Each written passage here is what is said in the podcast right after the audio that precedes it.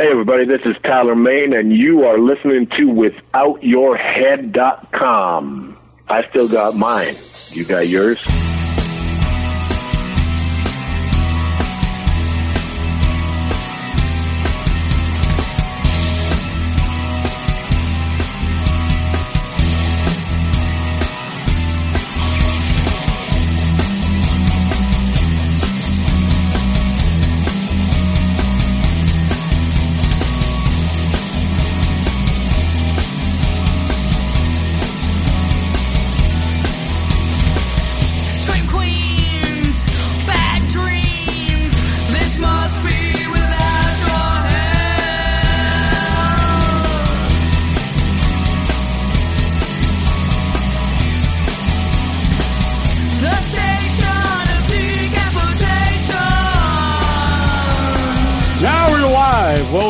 To Without Your Head. I'm Dusty Neal. We're here with the dinner party.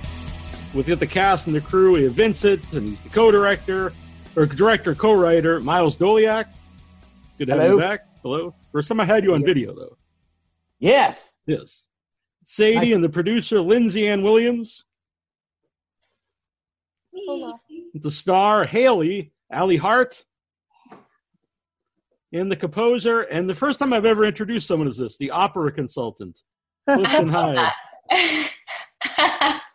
which is very cool. Yeah. Yeah. Well, you know, I, it, it's we we've actually had a couple of reviews where they specifically pointed out how much they appreciated our handling of the opera material and how it related so beautifully to the characters and their individual narrative journeys. And you know, Clifton played a big role in that. Uh, he is a music aficionado, opera aficionado, uh, man of many talents, uh, maybe even a master of a few. And uh, and opera is uh, one thing he has a pretty firm handle on. So Yeah. And I, I would. I would think that's something sometimes people overlook, like in a movie or a story. Is like, oh, this person, you know, they must be an expert on this field. Uh, Yeah. You know, just a person writing it, but uh, you bring in an actual expert. So, so make so if someone is like an expert in opera, that they know that you, these people know what they're talking about. Right, right, right. I mean, you know, research is a good thing. You Mhm. know, get, get getting the facts straight is a good thing, in, in my opinion. I come from a history background. I have a PhD in history, as, as you may know, Neal. Uh, so it was very important to me that those little details were spot on, and Clifton helped us get that stuff right. Yeah. Miles, just because I just thought of this and I, that I didn't know, how did you meet Clifton? Clifton and I have known each other since what, like elementary school?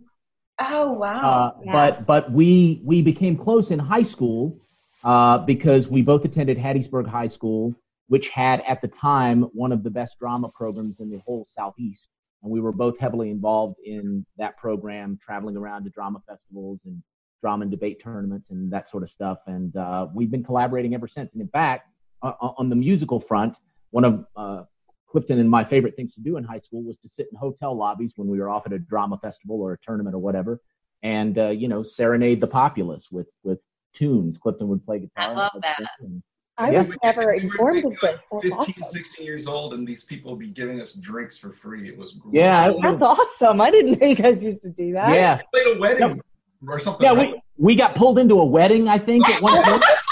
yeah, to do. Mutual weirdos. Yeah, Yeah, they were just like, I love it.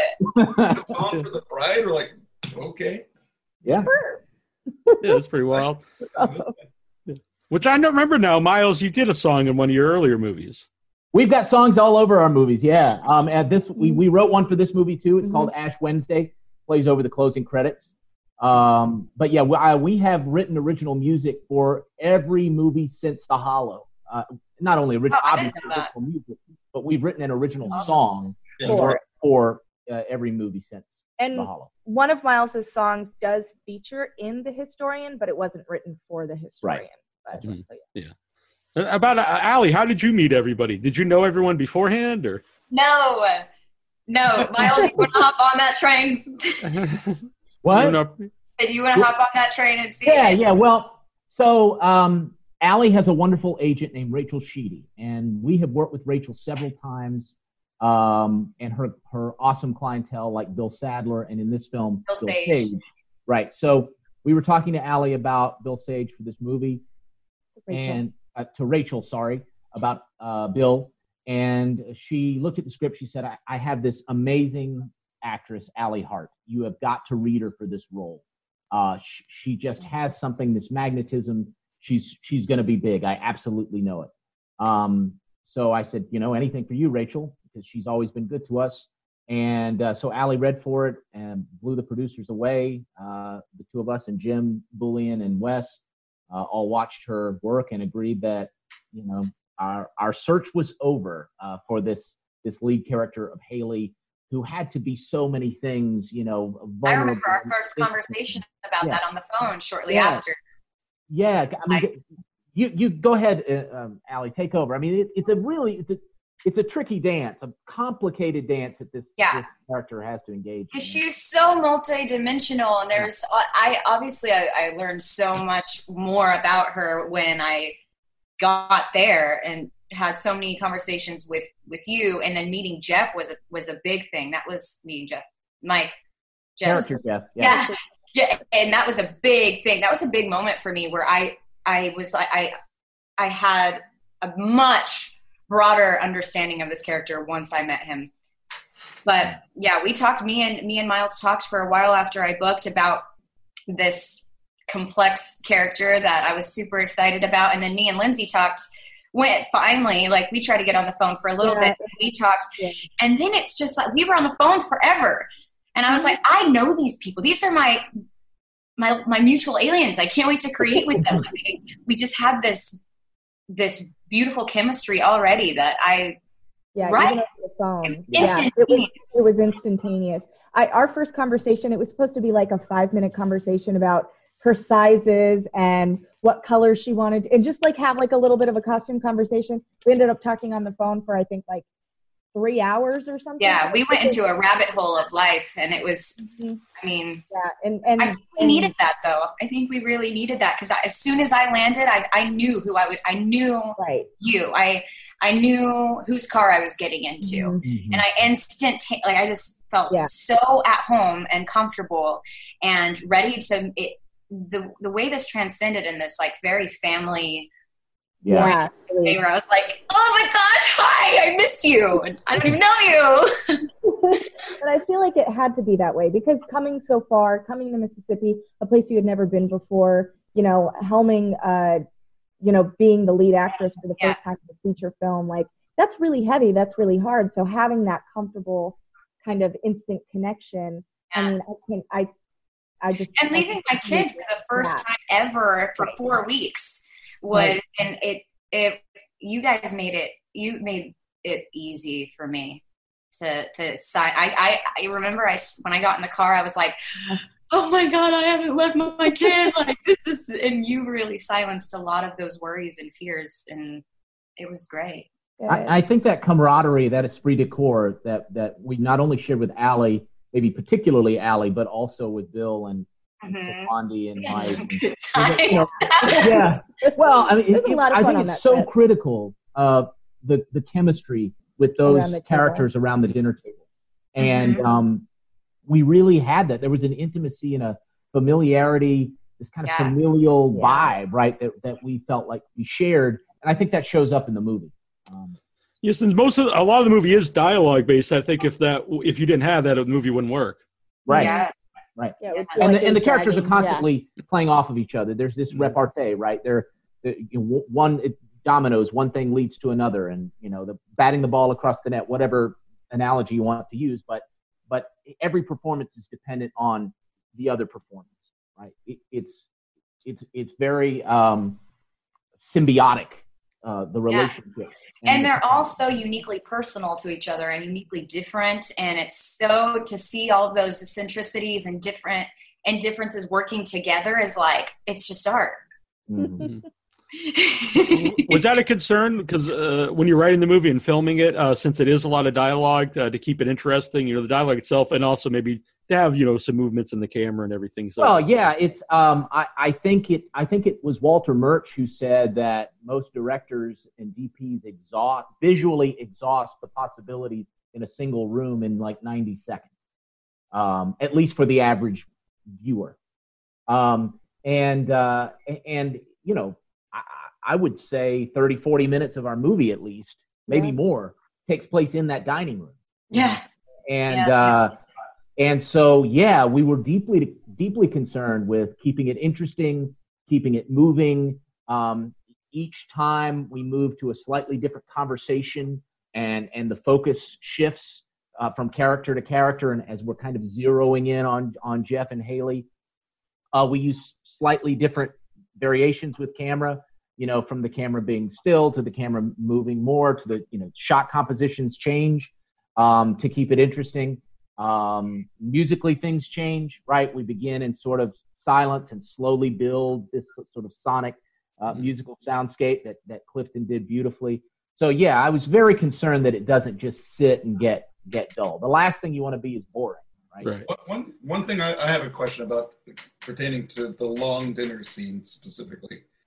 Um, what was the filter you guys used towards the end? Like it was a really unique. To give like a dream look. yeah, like, yeah, like- yeah, well, when it goes yeah, to well, the- Well, no, l- l- no spoilers, but but yes, in the scene that you're talking about, um, our DP Michael Williams made these special filters, homemade Created filters. him- himself. He yeah. made them himself uh, with with nail polish and box cutters, basically. Really, it's So a really amazing. cool effect. you Yeah. know? So he took glass, right, and he and he Yeah. sliced it up, uh, coated it with nail polish, and that gave you that that drugged up, Mm. drugged out. I, was, I thought it was hallucinatory- That makes it so much cool that it was practical. Yeah, no, Yeah. absolutely Yeah. practical. Yep. That's really cool. Yeah. I did not know that. When you score a movie, um, how much of it is? Uh, do you see the whole movie beforehand? I I I like to get the script before shooting begins. Mhm. Uh, and the way I generally go is I, I like the script. In fact, I received one right before this happened. uh, and I I go through, and my process is different than a lot of people because I, I I look at the characters and I try and figure out themes, who deserves themes, who you know what can be grouped together as certain themes. Are there objects or actual emotions or historical type things that need to have themes as well? And I'll write a bunch of music. To this day, none of that's ever made it into the actual score because, because I also ask for dailies, and as I'm seeing it and starting to get the visual, then I pretty much throw everything away. hmm You know, but to me, it's just something about trying to get to know the characters and get my idea of what's going on with the characters and the drama, and then have that completely morphed by what I actually see and actually the way people speak Mhm. um, is really, really a big part of it. So Yeah. I basically write two scores for every movie. I throw the first one away. Yeah. And since Miles uh, has a music background himself, does he have a lot of input uh, Of course, in the score? we we uh it's really it's really fun it can get annoying sometimes when it's like we have to get something done really fast and he's driving to new orleans and i'm sending him cues to listen to in the car like that i'm filming on my phone that works that doesn't work and then and, and it because we have like to get the reel done with it Yeah. It's also dangerous. Don't do that at Yeah, home. yeah, no. Don't check score cues while you there, there was one trip to that you took to somewhere that we were back and forth Yeah, Mhm. yeah. and the thing is it's it's it's very important to me to make sure that what i'm writing goes with what the director wants and sees and so having that that back and forth feedback is really important to me because nothing is sacred as far as i'm concerned it's just it's all what what what do you need what do you want there and i will i will make it happen Mm-hmm. And uh, Alli, you know, mentioned the how different her character is, you know, different parts of the movie. Uh, which is like more challenging, doing like the more you know quiet stuff or some of the more physical uh, parts of the movie. I wouldn't. Oh, oh, they were both so different and and so fun that I can't really say that it was the which is more challenging. Probably just the physical stuff because it's the first time that I ever like done anything like that in a film. So I was just trying to figure it out, and we were. But I gotta say, me and Miles, we have some good like fight chemistry. I had so much fun. I was so ready to get just dirty with it. And I told Mike, Mike probably got so annoyed with me because I was just like, let me do it. Let me do it. No, I don't want the double. Let me do it. And he's like, Alli, like you're bruised up already. Just let the double do her job for like the, you know, uh, when thrown over the the pool table and stuff like that. I was like, I want in, I want in. Um, the pool table was so one of my favorite scenes to score in the whole movie. Say that again. The pool table scene was one of my favorite things. pretty awesome. Was it? It was just fun. Yeah, that, that was Really? that was a fun scene. Yeah, but I love I love the softer, vulnerable stuff. That's that was probably less challenging for me. That was that's just I, I I I love it. That's like kind of my bread and butter. That was, but the fighting and the physical stuff that was all new, and I it, but absolutely. I loved it, and I want to continue to. I got inspired by all of that. I want to continue to do stuff like that. Yeah. When I mentioned earlier, there's a lot of dialogue. The, the movie does get really crazy too, so I don't want to give people the wrong impression of the movie. There's uh, Yeah, yeah, and and and big kudos to Mike Mayhall who played Jeff and Emmy nominated Mike Mayhall Yeah, Uh, who uh, who played Drink Jeff that. and was also yes, cheers, cheers, Mike, who um, Bronx SIU. Check it out, Bronx SIU, uh, which is um, a cable series that uh, digital series that he got nominated for. Um, what was I going to say? Kudos to Mike, really, because look, fight scenes are really, really hard to sell, and they're especially hard to sell in independent films where you don't have any time and you don't have any money, right? And uh, so, you know, Mike, like a skilled choreographer, you know, I would I, would go to Mike and I, I would say, okay, this fight needs to go from here to here, or or I, I might I might even be broader than that. Mike, I just want a fight to happen at and in the swimming pool, and and like a dance like a dance master, he would weave it Mhm. together and and worked beautifully. Um, you know, we had some awesome stunt doubles. They didn't get to work very much because Alli wouldn't have it. but uh, but yeah, that that that fight with you in the in the in the pool room was a lot of fun. I, did I, a- I didn't know that Mike was the stunt coordinator on that. yes, Oh yeah, fantastic. My favorite fight was was the was the dinner table with you and Sawandi and every where I just fucked Yeah. everybody up. I love to say that. That was my yeah, you can say where you want, but yeah, it was, it was pretty awesome seeing you. Uh, Lindsay, were you always going to be in the movie? Uh, yeah. Um, so I've been in every one of Historia Films productions to date. Um, and uh, this might actually be a little bit of a question for Miles as the writer. hmm Well, uh, uh, the only thing I would say is when the script originally came to me uh, via the embryonic draft by my co-writer uh, Michael Donovan Horn, the character of Sadie wasn't in it, was not in the script. I thought the script had a lot of potential. The bones were really good. Some of the characters were really, really interesting, and there was this this kernel, this this axis point uh, of this psychoanalytical kind of through line of uh, everyone in the film is a victim in some way. They've, they've suffered trauma in some way. And as a coping mechanism, uh, many of them have turned around and become traumatizers and, and victimizers. And I just thought that was fascinating. But the, the, the, the script needed some narrative coherence, I thought, something to tie it together. And, and Sadie became that thing. And so, uh, as I started working with Michael and rewriting the scripts, so much writing is rewriting, um, uh, Sadie came into existence. And and as I was writing Sadie, uh, Lindsay was the only person I could think of. I mean, I just I was thinking of Lindsay the whole time. Um, and so we were talking about Sadie's arc and and who she is and how she speaks and moves through the room and all all these kinds of things. So from the point that Sadie, um, you know, exploded in or materialized uh, into existence, uh, uh, Lindsay was part of the movie. But uh, but she wasn't in those very, very, very early drafts, which I it's hard for me to even fathom right now. Not thinking back on the movie, but Mhm. And then me meeting Lindsay, I couldn't imagine anybody else playing like my wife. Or, yeah. Spoiler alert! oh no, that works perfectly. Right, right, yeah. Yeah, I was gonna, I was gonna say there's a big arc for for Lindsay's character too, and uh, but I didn't want to spoil the movie. But where did you film uh, the movie? Like, was it was it your own house or someone's house? you no, no, no. Oh, I wish. You're back. Unfortunately, it's not my house. All right. Uh, we shot it in Hattiesburg, Mississippi, at the home of uh, Dr. Carr and Pam McLean, uh, who were uh, incredibly gracious hosts. And you know, one of the one of my big issues, fears, concerns going into this was where the hell are we going to shoot this? Wh- Where are we going to find you know some rich people who are going to let us go in their house for 15 or 20 days and, you know, They'll move out be- for beat us. each other up, throw stuff around, and splatter blood all over everywhere and whatever. Um, but um, And didn't they say, didn't they say, Miles, that, oh, and we're going to be redoing these floors, so get whatever you want on them. yeah, they Yeah. did say that at one point. That's Yeah. right.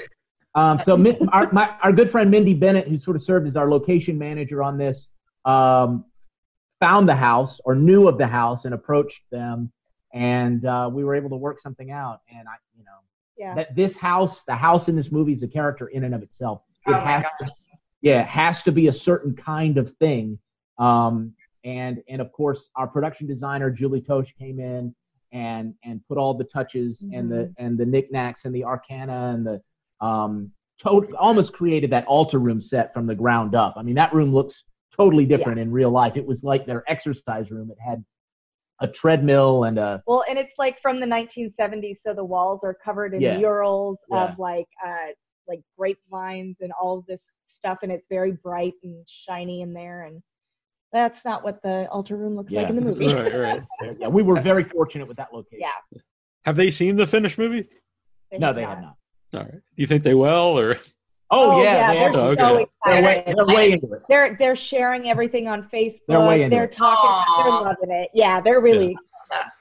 you mentioned the blood? I mean, the the blood in the movie looks great. It's really thick and, and dark, and uh, so who who did the gore scenes? I guess. Thank you very much. Well, uh, we had it. We just had a terrific art department uh, led by Julie, our production designer, uh, also Georgia Robles and and Dayton Hall, um, Richard Ward. Richard Ward, um, who you know, once again, I mean, we're we're working on a shoestring so often with these types of things, but we knew the blood had to sell. We knew the gore bits had to sell. I mean, it- there isn't, I would say, there isn't a ton of gore in this movie, so we we really wanted when But it stands when- out. when- yeah, we when we went there, we wanted to stick the landing, if you will, and um, and it, you know, it's one of my pet peeves. Blood in movies, bad blood in movies, is one of my pet peeves. When the blood looks all like thin and Too red and You know, not or- dark enough. or either Yeah. too either too red or or or too watery looking, and so it was really important to me that the blood was,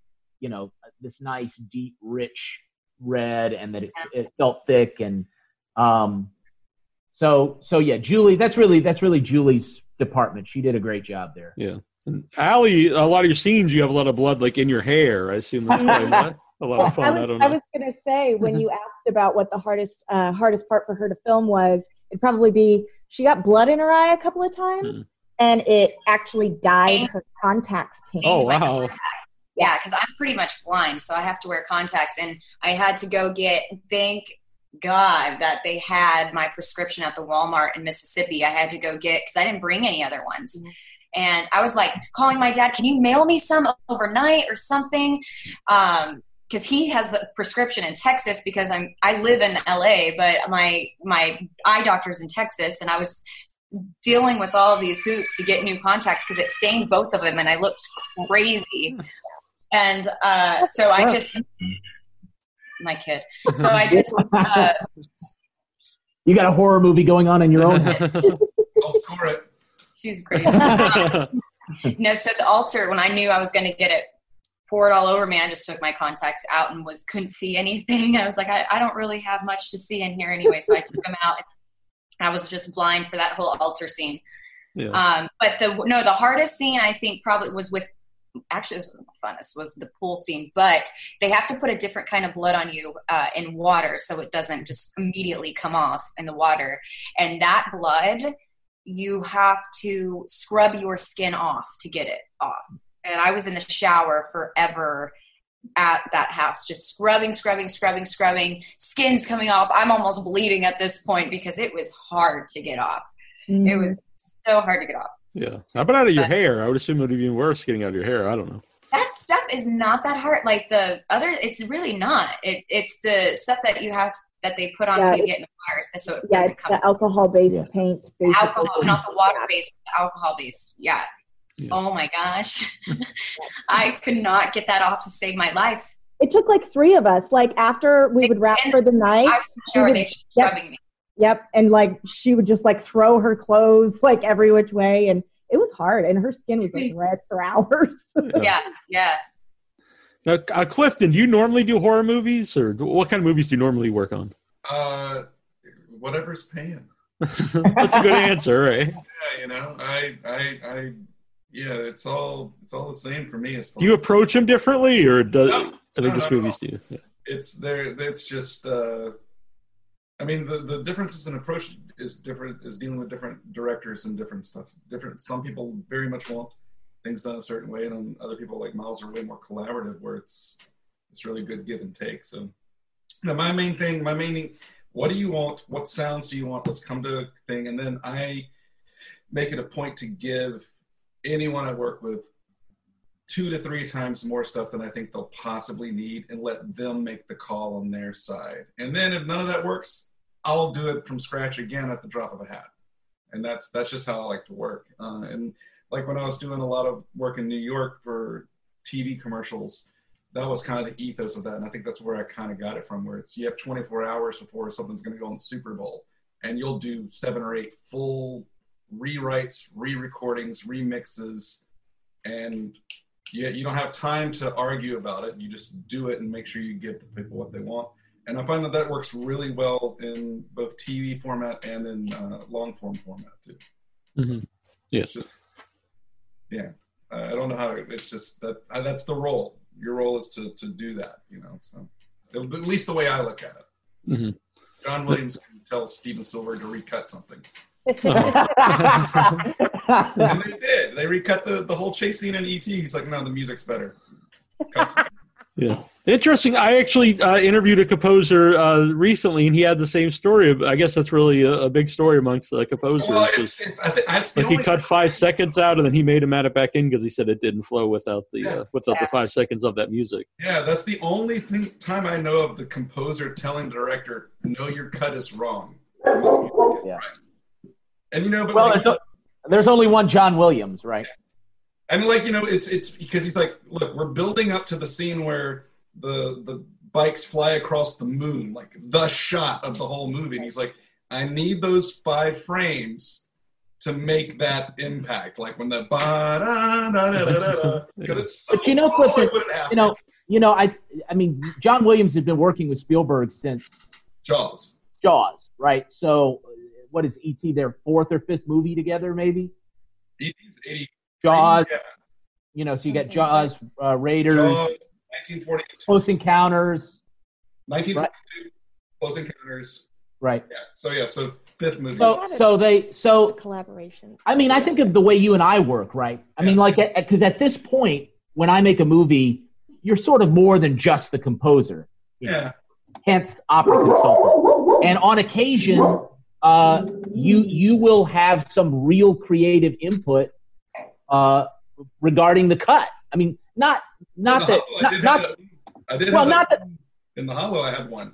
right. I mean, not not that you're saying it has to be this way, but you see the movie as much as any of the rest of us, Yeah. and sometimes you have suggestions, and sometimes they're you know I'm like, huh, that's a really good suggestion. So I'm I'm wondering if if the thing with John and uh, Steven was something like that, where they they had just worked together so long that I'll take it. You know, but it's still a great story.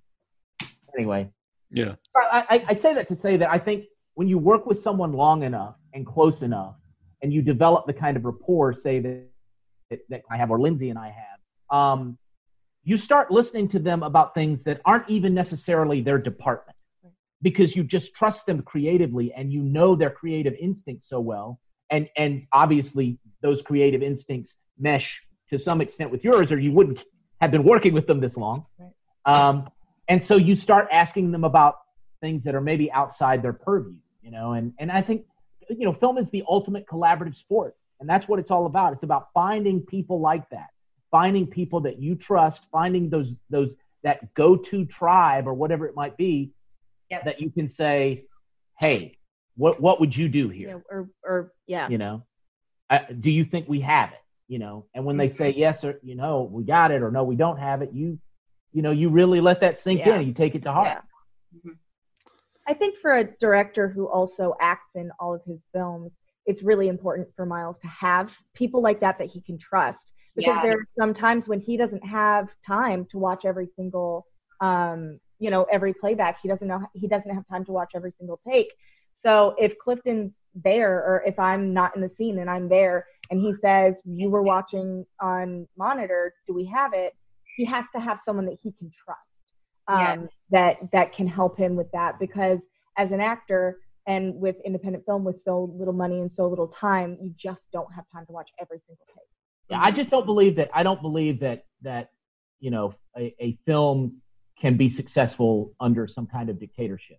And you know, Billy Friedkin would probably disagree with me, but um, I, I it's just I think the more the more voices that you have in the room, especially voices that you know well, whose instincts you know, who you've been around the block with, or who have you know Well, You have an actor- yeah, if you have an actor like Bill Sage or Bill Sadler or William Forsythe or whatever, who's been, you know, ha- who has 150 plus IMDb credits, they've been on a lot of sets. Sometimes they're smarter than you are. Sometimes they have a better idea. Sometimes they have something, uh, you know, that they think the character ought to say that's what that's better than what's on the page.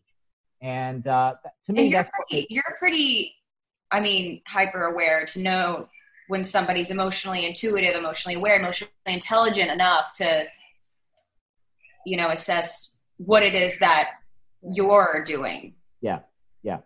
she's crazy right now You're y'all hearing her or no a little bit, but yeah, it's it's all right. Yeah, Uh, very distracting yeah. Um, maybe we're a question, Lindsay, but uh, I think some people don't make movies don't really know what like the role of a producer might be. So, what was your role as producer on on uh, the dinner party? Um, so I was probably the I was the last producer that came on. Um, I originally was not going to be uh, a producer on the film, but it's it's really hard to not be one when you make movies the way that Miles and I make movies. Um, but so we started at the at the very top. You know, um, Miles was rewriting the script and you know giving me his passes every day. We were working on um, getting the schedule together, getting the budget together, raising the money for everything, getting the location, um, determining when and where to um, get everything started and, and what to do. I also usually um, on our film serve as the casting director. yeah. Um, so kind of managing all of that, all of the auditions, going through headshots, going through all of that stuff. Um, Miles and I do primarily between um, all of the producers on the film. Miles and I are primarily the ones who deal with casting. Um, Jim And creative, more generally. Right, yeah. um, Jim did have the, you know, this was Jim's project to start with. He Brought it spearheaded to us, the yeah. original thing and brought it to us. Um, so he had very strong opinions about who would play Haley. Um, so he really focused on finding just the perfect Haley. Um, but Too bad he- we didn't find her. I know. we got this girl. uh, She's not that good um, um, but so uh, Miles and I really focused on the rest of that, and um, but every little thing, like from is there enough water at the crafty station to what are we eating for dinner every night, and um, getting people's call times and making sure that everybody's together. Plus, I also serve as the costume designer, Mhm. so having all of that kind of um, stuff to do in, in input, it's really just a very all like you know And once we start making home, taking Yeah. people yeah yeah, yeah, grabbing picking people up at the airport driving, and yeah. driving people around. I mean, the, you know, making sure that people have something to do outside of set so that they're not bored like on our days off and stuff. It's really once Miles and I start making a movie, it's completely all encompassing. There's nothing that we don't put our fingers on. and it's hard. It, I mean, it's hard. I, I can't overstate how valuable Lindsay is on these films, and how you know I really see her as a 100% creative partner um, in these endeavors. And we had a we had a very active lead producing team here on this movie, and that includes Lindsay, of course, but also Jim Bullion and Wesley O'Mary. Mhm. Um, Put out a lot of fires. yeah, there were there there there are always going to be fires to put out on an independent film set, and uh, this team was very keen and aware and ready to do that. I mean, it, you know, people ask me, what do producers do? Well, on an independent film, pretty much everything, Everything. Whatever whatever is Yeah. falling through the cracks, whatever it needs, whatever needs to be done. And this team was really good at kind of playing tag team so Yeah. that, especially because Miles and I were both in front of the camera as well. um, it was really nice to have Jim and Wes there to pick up the slack when we were both busy Mhm. making a movie. Mhm. So and that just from the top from the top down from creative to logistical to financial to dealing with the unions to picking up talent whatever on, a, on an independent film set the producers are the last line of defense Mhm. and um and you know anybody who i talk to or talks to me about wanting to be a capital p producer i'm like well you know what that's going to entail Yeah. Yeah, I, I produced my first feature film in February, and it was a very Oh, wow. grueling uh, uh, Yeah. experience. Yeah, Yeah. right yeah. Yeah. I, I quit doing anything after that, and every but then I decided against that. But everyone was they told me who's done yeah before they said that's what everyone does after after you make a movie, is you don't want to do it again, but then you Yeah. want to do it again after. Yeah. it's, it's addictive. It's addicting. It's a little Yeah. Now, uh, Alli, had you worked in horror movies before, and are you a horror movie fan? Oh my gosh, yes. I love horror films. And I've done a lot of horror shorts. And I did, right before this, I did a, a horror, um, like vampire feature where, but this was like the first lead in a feature, horror Mhm. feature. I, and uh, um, I did, like I said, some for some short horror film festivals and stuff like that. And I, I love it. I've always loved it.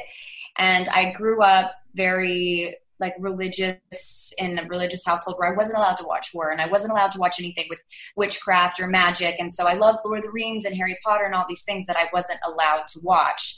And then of course, like just Freddy Krueger and Jason and Chucky and uh, Rosemary's Baby and just all of these all of these horror films that I fell in love with, especially Stephen King's. Like I watched, I rewatched it 700 times, and I snuck it at two in the morning by myself when I was seven years old, while my mom was sleeping, and I and I think I got really uh, kind of a- addicted to that feeling of oh i'm not supposed to be doing this. I could get in a lot of trouble because i got grounded and all these things taken away from me for watching horror films in like third or fourth fifth grade. It really did.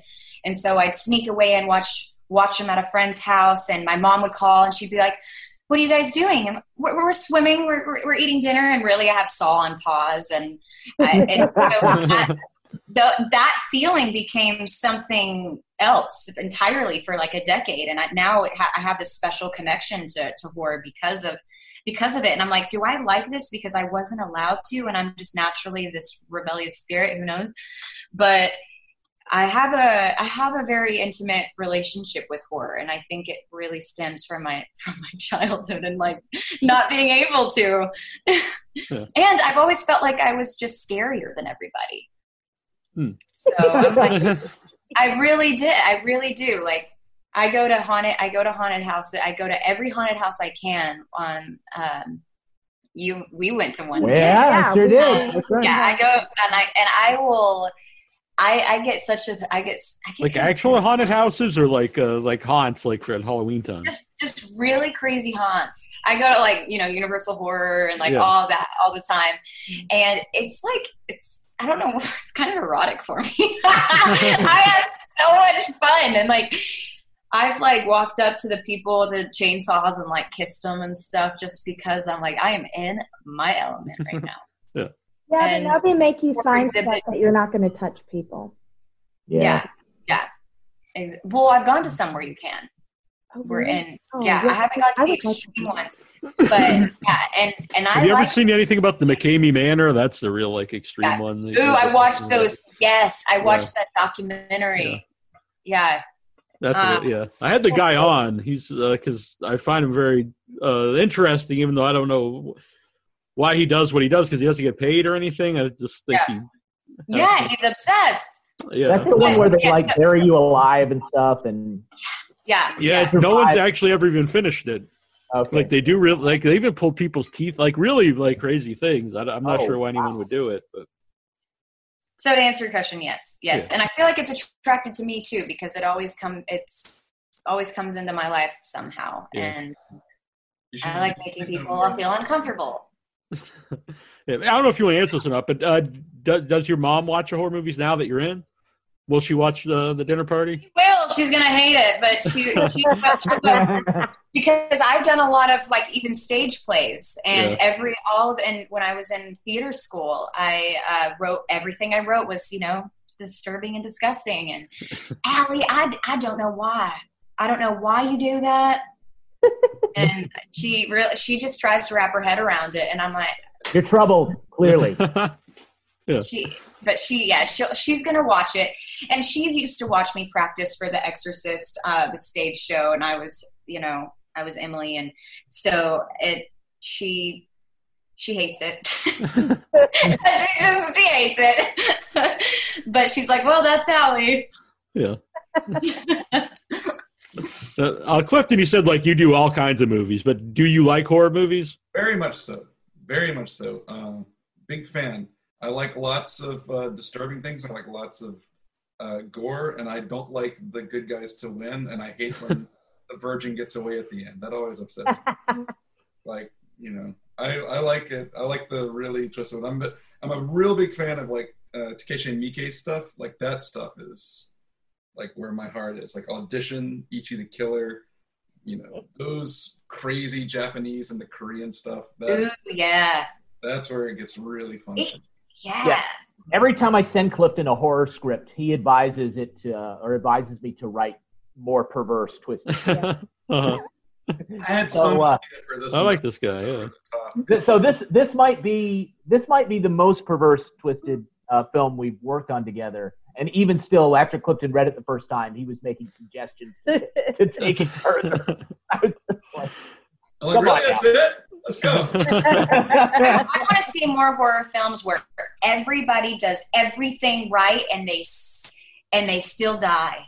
Uh-huh. Like you know, like every, don't go in that room. Don't go. Like don't don't do that. Don't don't fall on the ground as you're running away. Like do everything right, everything very intelligent and calculated, and still just It's like a meta slasher movie where like all the right choices are actually they're planned for. right, right. So, Like Alli, Leatherface got a if that's brain. what you want, um, I have something for you to read.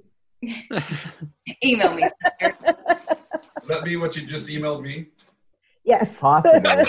Yeah, email it to. Is it like? Is it that? Very excited. Yeah. Oh my Uh, god. every everybody does everything right. I, Uh, I don't know about that. Pretty close. This is a new script we're working on. Yeah, Uh, there, it's a project. it's a new new we're on. project that we have in the pipeline called Demigod. That uh, same producing team. This is uh, Jim is working with us again. Um, Something we are trying to put together and figure out around, of course, uh, COVID nineteen and and when we can actually ensure that we can shoot it in uh, on the safest possible Yeah. playing everybody field, safe. right? Mhm. So, but yeah, that's Yeah. that's that's looking like it's going to be our next our next project. Yeah. Yeah. The movie I mentioned in February was right before everything happened. So I Oh, don't want wow. people think we were filming like, you know, when you were supposed to or anything. But But yeah, yeah. So, um, Yeah. I, I- what was that? Sorry. Sorry? I was just thinking of the last movie that I watched where everyone did everything right and still died, and I think it was Oh. I think it was The Strangers with Liv Tyler. Oh, yeah. Yeah. Uh, they I re- that I think that was the last one. That's what I was I was thinking about. Yeah, they still got. They still got. no, I mean you have. I mean, uh, They did look everything like, right. They did. well, I mean, look at the priests in The Exorcist, right? Yeah. I mean, What? they, they both they both they both die. Mhm. Spoiler. That's okay. That's a spoiler. Yeah. If you haven't seen that movie, you deserve it. to have it spoiled. Hi, Odyssey. Um, Hey. so, I mean, I think that you know Go baby. part of the horror of horror is seeing seeing characters that you care about who who are ma- perhaps making good decisions. Mhm. Sure, you have people who are stumbling and bumbling and going in the room they shouldn't be going in, but um, you know, part of the horror of horror is seeing characters that you love die, right? I mean, and, Yeah. and that's part of the that's part of the catharsis maybe uh, of the genre. Mhm. I don't know. I don't know. I'm, I'm less What's interesting, I think about the horror genre, there's so many subgenres of horror. Yeah, When you say horror, I mean, it could could be so many different things. It could be very graphic. It could be funny. It could, you know, there's so many different uh, styles. and that's why it's a fun. That's why it's so so much fun. Right. It's, it's a big it's a big old sandbox, right? They're like Yeah. see like the Omen, the devil wins the end. The, Right. Yes. Yes. The the the, the fate. like one of the- Another good example. I mean, right? Yeah. I mean, Gregory Peck is a totally great dude in that, right? He, he's a totally great dude who, you know, a humanitarian, smart, logical, right? You know, down to earth. Eh, uh, you know, just trying to be a good guy and do the right thing. No, No, Yeah, no. it's great. Satan wins. Yeah. Well, well, when does the dinner party come out? I think I probably have it here. Uh, so we originally had planned for a, a June 5th uh, small theatrical release. We had some events we were cooking up in uh, New Orleans and in uh, Los Angeles. Uh, but of course, due to the pandemic, uh, that theatrical is not going to happen. So, um, so we are uh, going to be released in the streaming world and on DVD, Blu-ray on June 9th. okay. So June 9th, you will be able to find the film on iTunes, Amazon, Google Play, Fandango Now, VHX, Steam, Vudu, all those guys, uh, and on your cable video on demand menu, uh, regardless of your cable carrier, shortly after on DirecTV. And uh, if you're still a physical media kind of person, uh, you can order the DVD Blu ray uh, on Amazon, which has a really cool little behind the scenes featurette uh, that was put together by Travis Oh. Mills. Uh, it's about 10 minutes long, um, but it's a really nice piece. If you're interested in getting a little more insight about the film and hearing from the cast, uh, Travis came out, shot interviews with the cast um, a couple of days, and, and so that's on the on the DVD Blu-ray. Yeah, yeah, yeah. You're in it. No, I know why you're laughing at me. Ah! I want to see yeah. it. Yeah. June June 9th. June 9th. All right, very good. It's probably too early to ask this, but do you know how like the pandemic is going to affect uh, video on demand? Like, do you think more or less people will get things on on demand now? Uh, I I think that I think that more people are watching streaming video. Yes, Mhm. I do. I think that. I mean, I just Have think of our own example. content, We, yeah. we we have done things like watch the entire Marvel catalog in chronological order Oh wow, under quarantine. that probably We took like two started- weeks. We started watching all the Bond films in in, In chronological order. Um, uh, now we're watching all the Michael Mann films. so you know we we you know i think that a lot of people are seeking out content Mm-hmm. um, and are hungry for content and are and are looking to movies and television for comfort Yeah. um, you know for And and, just for entertainment and just Yeah, and yeah. just for something to pass the time Mhm. um, Yeah. and that's why i think i when it just i get really chapped uh, when people diss on artists um, because you think of a time like this and and you know obviously our frontline workers our healthcare workers uh, are so supremely important and god bless each and every one of them for their incredible work and sacrifice but uh, in this time how important are movies and tv and music and poetry and Mhm. all those things that bolster and sustain us and and have done so that we've leaned on uh, in this time of let's face it it's it's we're we've all experienced regardless of how close or far covid has come to us and our household Yeah. we, we've all experienced a kind of trauma and we've leaned on art uh, and and music um, to help get us through. And uh, and that really really uh, you know it really is something that is powerful and, and palatable. And and so i hope that people will keep creating and keep being creative because i think that the arts are as important as they have ever been and in some cases more so. Yeah, yeah, I agree 100. percent There's even some cool ones that people have put together just currently, like uh, during the pandemic, they would just film in their house with just what they have, and there's like uh, some anthologies that I've seen that, that are they're really well made and they're fun. Well, and some things that like like uh, John Krasinski's "Some Good News" and and and watching all these wonderful musicians from you know around the world just playing with a guitar and a piano in their house, you know, Yeah, and um, that that rendition of that Robbie Robertson and Ringo Starr did of of the Weight with with musicians from around the world remotely. Did you see that, Clifton? Nope. Oh man, g- Google that and check it out. It's it's unbelievable. I mean, it's just so powerful. Um, and just seeing how all these artists, you know, rising up and and trying to give us, you know, some succor and comfort and and salve in this really complicated, difficult, painful time ha- has been absolutely inspiring. I mean, it re- really, really has. Now, I, Imagine if we were together in this quarantine. Oh, I have I have thought that. Trans transmute this collective pain into Yeah. Uh, Clifton, I did, did want to ask too, because uh, I like the score throughout the whole movie, but there's uh, one particular scene is when um, there's some, some violence going on. You actually have like operatic music. I think it's the first Yeah. time someone gets killed, not to spoil the movie, but uh, I thought that worked really well because it's, I like the, the contrast in the music and, you know, and, and something violent. Yeah, it kind of yeah. makes the violence seem uh, pretty in its own way.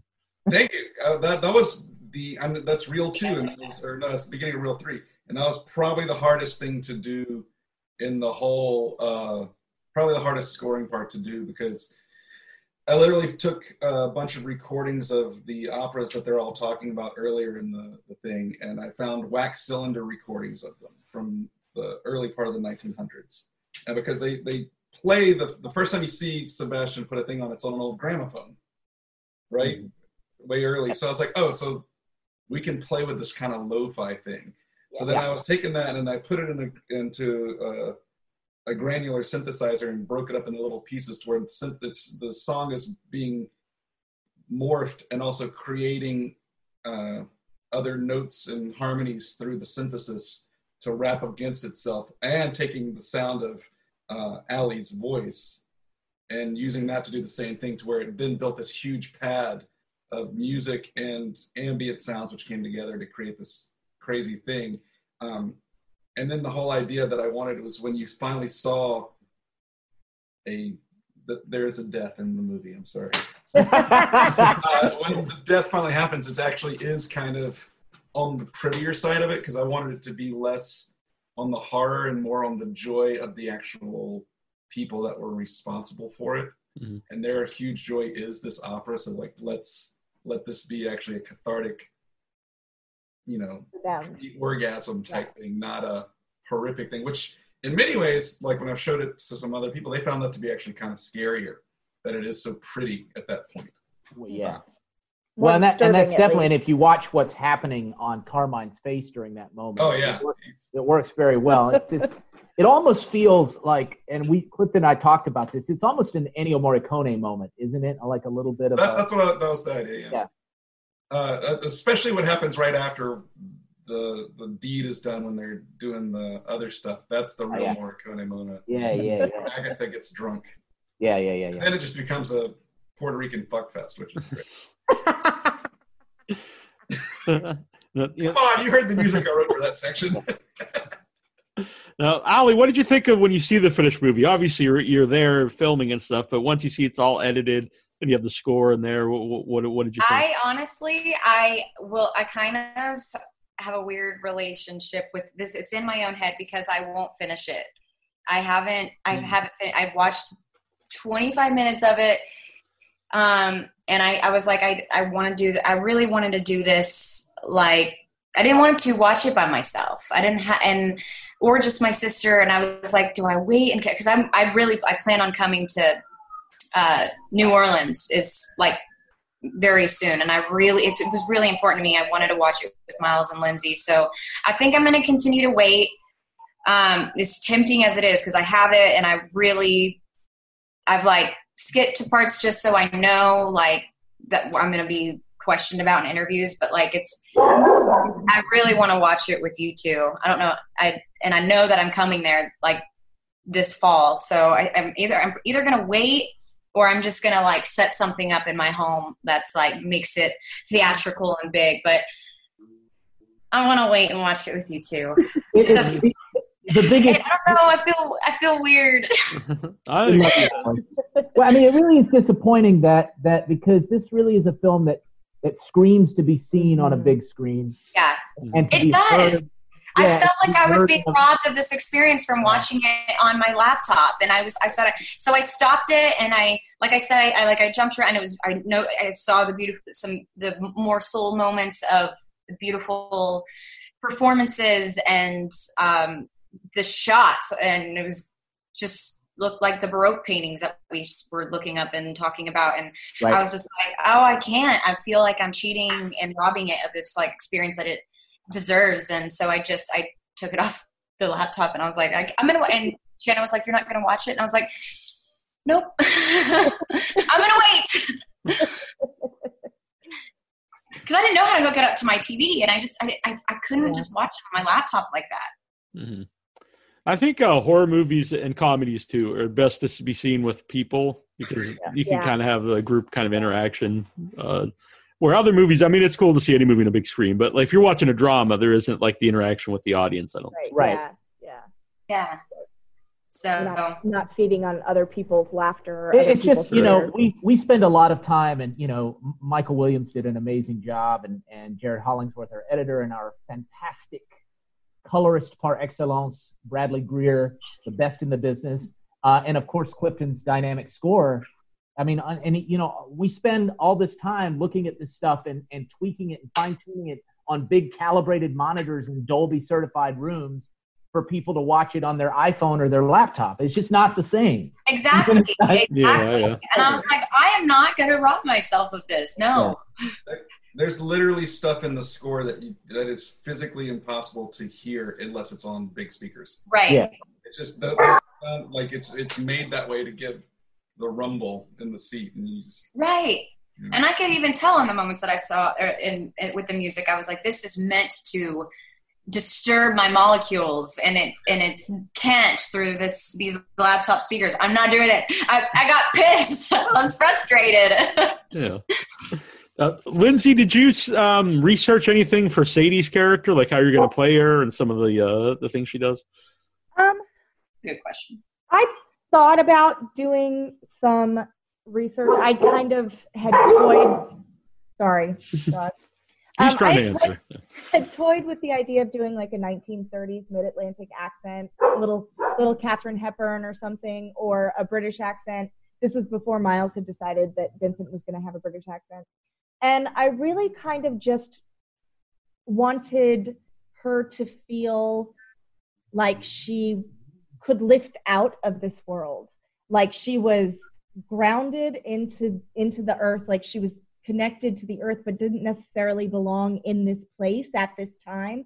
And so i she's she's sounds very different to me to me when i watch it and hear it. She sounds like a completely different person. She speaks a little bit more low and she there's just a little bit more melody um, in her voice. And i um, i also have degrees in ancient history and um, and greek and greek is a melodic language um, ancient Greek at least, um, that had a lot of um, accents and um, things like that. And so I kind of thought if she does have this kind of way of speaking, that maybe I don't know how to finish answering that without Well- saying something He's bad. whiz- yeah, yeah, well, there's a, there's a musicality and- to it. Yeah, there's a musicality and a rhythm to the way she talks, and that was a character choice. And and I wanted her to feel Yeah, there's there's something of like um a, a slithering nature that I wanted to Yeah. to feel with um her movements and and I just was wanted- very windy. yeah the uh, the uh, the the other thing that Lindsay was instrumental on is is the sort of the helping advise on the creation of this religion uh, that we that these characters espouse in the movie, um, of which Sadie is a practitioner. That's not really ruining anything. Um, uh, so Lindsay is is has a lot of knowledge and has done a lot of reading on Near Eastern mother goddesses, spiral goddess, and the you know uh, triple goddess tradition, and all these kinds of things, and and a lot of that the, the Minoan snake goddess, uh, who you see peppered throughout the film. So pay attention to these breadcrumbs, folks. Um, anyway, uh, and so t- we were always having those conversations um, throughout the sort of re- revision process of the script. Plus, when you kind of when he told me that he had written Sadie with me in mind, you know, I I lived with the script for longer than anybody but Miles in terms And of Michael, yeah. actors. Yeah. Um, in terms of actors. Oh yeah, yeah, yeah. So where Alli only had a couple of weeks to, you know, think about her character and stuff like that, i've been living with Sadie in my head for months. So it's not necessarily like I was going out of my way to do research. She was just there. Yeah so uh, the dinner party said it's uh, June 9th. People can get on video on demand and uh, in Blu-ray, DVD. Uh, I, I like physical release, but either way is is cool. Whatever people are into. I say that, but you know, sometimes uh, even if I know I have a movie on DVD or Blu-ray, sometimes it's easier just to go and watch it if I know it's on if it's on Yeah. like Shudder. Yeah, really it's kind of stupid, but but yeah, Yeah. We've gotten pretty lazy, right? It's like, Right, oh, I like, take it out. I want to go pick it up or just turn it on? Yeah. right. Yeah. Oh yeah, yeah. Please try to watch it. Uh, that that first week it comes out, if at all possible, and uh, and if you like the movie, do say something nice about the movie on one of these platforms. Uh, plus IMDb, that's a big one. User reviews really help. Word of mouth on independent films is such a big deal. Um, independent films are successful uh, by creating this kind of snowball word of mouth kind of viral. Sorry to use that term, but it's it's the best one I could think of. Uh, effect, right, where people keep talking about it. They tell five or ten people, and those people tell ten or twenty more. Um, because the fact of the matter is, trolls are going to get on IMDb and Amazon and iTunes and trash your movie, regardless of how good it is. This is what they live for. They they they're like living in their mother's basement, eating Twinkies, trashing your movie, and and they are crueler. The, the, the, the real cruelty is they are meaner to independent films than they are big studio films with 150 million dollar budgets. If you Yeah. want to pick on Avengers, be my guest. Do it all day long. But come on, folks. People, independent filmmakers who are scraping and clawing and and you know spending their own money to get their movie made and out into the world, and you're going to go on and trash that that person's movie. Surely you have something better to do with your time. So Mhm. anyway, the point I'm making is, if you like our movie, please go somewhere, go onto the, one of these platforms and say something nice about it. It doesn't have to be long. It's a huge help to us, and we would be exceedingly grateful. Very good. Uh, where can you follow everybody here? So, like uh, Clifton, where can people follow you? Not like to your house, but unless you want that information, I don't know. But, Uh, yeah, I. Which one am I? What, I do one of them. You're on Instagram. You're on Instagram. Instagram. Oh. There you go. all right, Not a social- I, I loathe social media. all right. Clifton is Clifton is at Clifton Aird A I R D Hyde H Y D E on even know those Instagram. full. All right, very good. Alli, where can people follow you? I'm at Alli Shey. A L L I S H E Y. Hang on for a. Yeah. On Instagram, yeah. I don't have My cousin's named Ali Shay. No way. Yep. Allie Shea? Yeah. I've never met another Ali Shea. Well, you haven't met this one either, but she. Just Allie Shea. How old is she? Like, is she my age? Uh, she's. Well, I mean, you're what? Twenty-one. 27. Okay, yeah. So she's like thirty-four. Oh, wow. That's cool. What were you, Lindsay? What, did you? What was your question? Oh, if you were on Twitter. No. No. I can only be addicted to one social media, so Mhm. one addiction at a time. Uh, Lindsay, where can people follow you? I uh, am most active on Instagram. I technically have a Twitter, but I haven't signed on to it in like five years. But um, my Instagram handle is Puella underscore Deville, um, D E V I L L E. Uh, it is both a Latin joke and a Disney joke. So Puella Deville, that's me. and uh, mine is very easy. It's at Miles underscore Doleac, and that that holds for both Instagram and Twitter.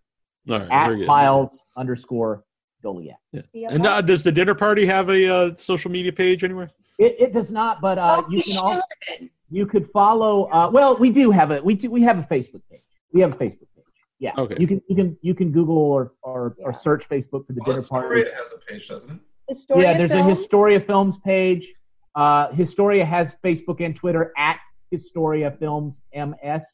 That's H I S T O R I A uh, Films Miss. MS. And uh, then our distributor at Uncorked Ent. Uh, and that there's no E in that, so it's U N C O R K D E N T on Instagram. Uh, they post a good deal of material about our movies Yeah. and stuff as well. But I mean, I'm all I, I'm I'm trying to be more active on social media and to really blast. Kind of have to be if you're. Yeah. Uh, so uh, if you're following my Instagram or Twitter feed, uh, you're you're gonna you're gonna hear about what's going on with the movie. We post reviews, we post interviews like this. We, um, you know, I posted a bunch of stills and Mhm. reflections about the film and, I know. I loved that you did that. various departments. So um, yeah, if you follow me on Instagram at miles underscore Doleac, you'll you'll be able to follow what's going on. All right, very cool. Well, I appreciate everyone uh, taking time to do this. It's been fun, Thank you. Yeah. you for having us. and I really like the dinner the dinner party. I liked right away when I saw the cool uh, jackets. I saw even one of the one of the posters had one on. I, I think it was one of the alternate posters. So this Miles like choking somebody, and I was like, "That's a yeah. jacket." But yeah, yeah, that, that was just like we were literally working and it was like pause let me take your picture and it happened and when we saw it later we were like that was literally a blimp in the day and it was we loved it no, yeah, it's a great It photo. was- I love it. it was like Bill Bill Sage was trying to show Miles how to use the, the different functions on his phone, and he was Portrait like, "Here, you just do this," and that photo happened. But that's what that's what literally no edit anything Yeah. Yeah, great I love it. Yeah. One of the apps on his phone is how to choke people. Apparently. All right. Well, as soon I always have to tell people as soon as I to save this, I have to just hang up, and I feel bad just hanging up, but it's the only way to save this uh the uh this whole video. So I'm gonna hang up on everybody. Basically, is what I'm So saying. you'll send us the link, right, Neal? You Yes, us the of link. course. Yeah, I'll send Neal, everyone. a link. thank you for what you do to promote independent Yeah. film. We You're so welcome. sincerely appreciate it. Thank you. Well, and thank you guys for doing this. It's really been a lot of fun. I think Bill. yes Thanks. nice to virtually meet you Yeah, you as well. Bye. Bye, guys. bye Start off with some phalange sticks. Oh, Yeah, we will be chomping toenail chips and mucus tip. And now the party's really popping. Grill your flesh till it's well done. Chew your eyeballs like bubble gum. We're feasting on you. Cause it's a cannibal, cannibal barbecue. A cannibal, cannibal barbecue.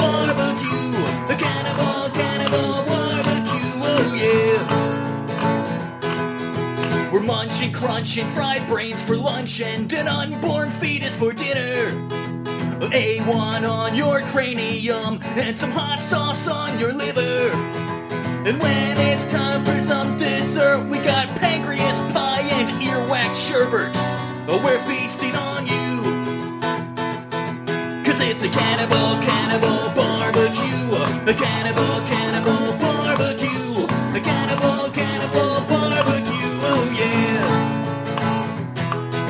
it's a cannibal, cannibal barbecue.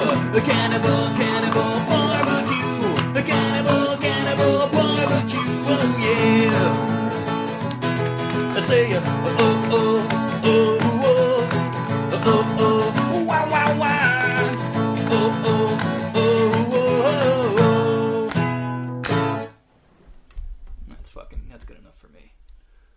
What are you laughing at? Sometimes it takes a million takes.